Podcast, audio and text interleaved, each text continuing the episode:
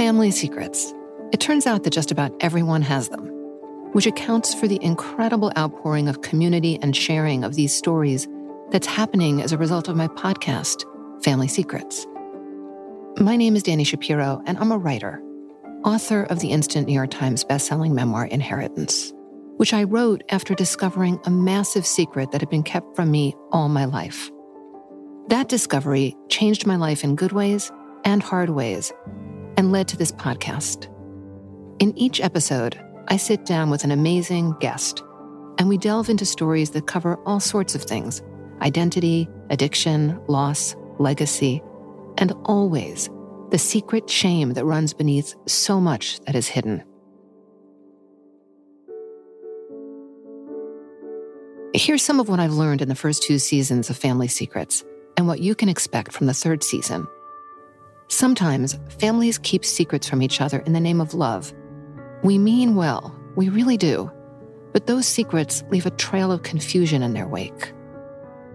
When a secret is kept from us, we often feel haunted, like there's something we don't know, something we can't put our finger on.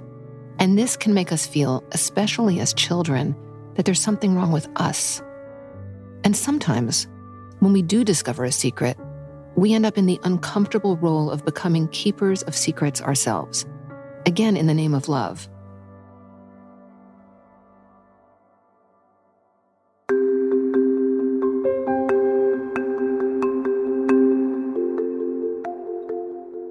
In season three of Family Secrets, which launches on Thursday, February 6th, you can expect some extraordinary, soulful, dramatic stories.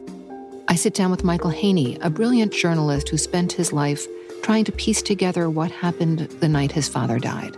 When I come into ownership of this secret, my father's secret, I basically froze. And for a good year, I just thought, I can't write this story. I can't share it. I don't know what I'm going to do now.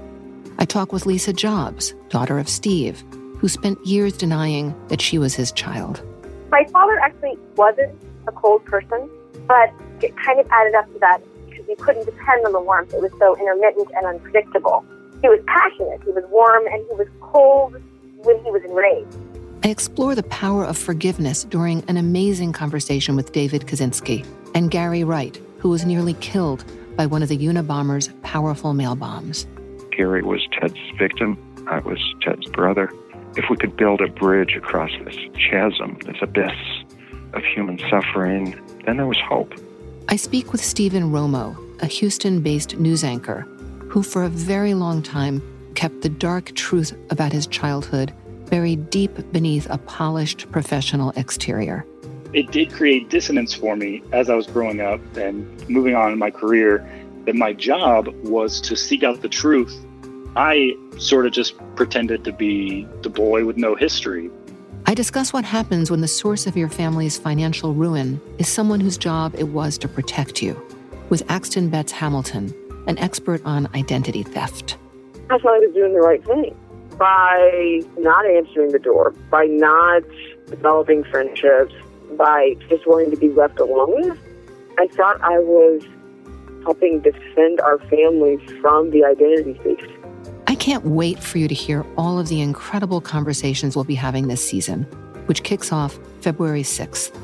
You can listen and subscribe to Family Secrets on the iHeartRadio app, Apple Podcasts, or wherever you get your podcasts.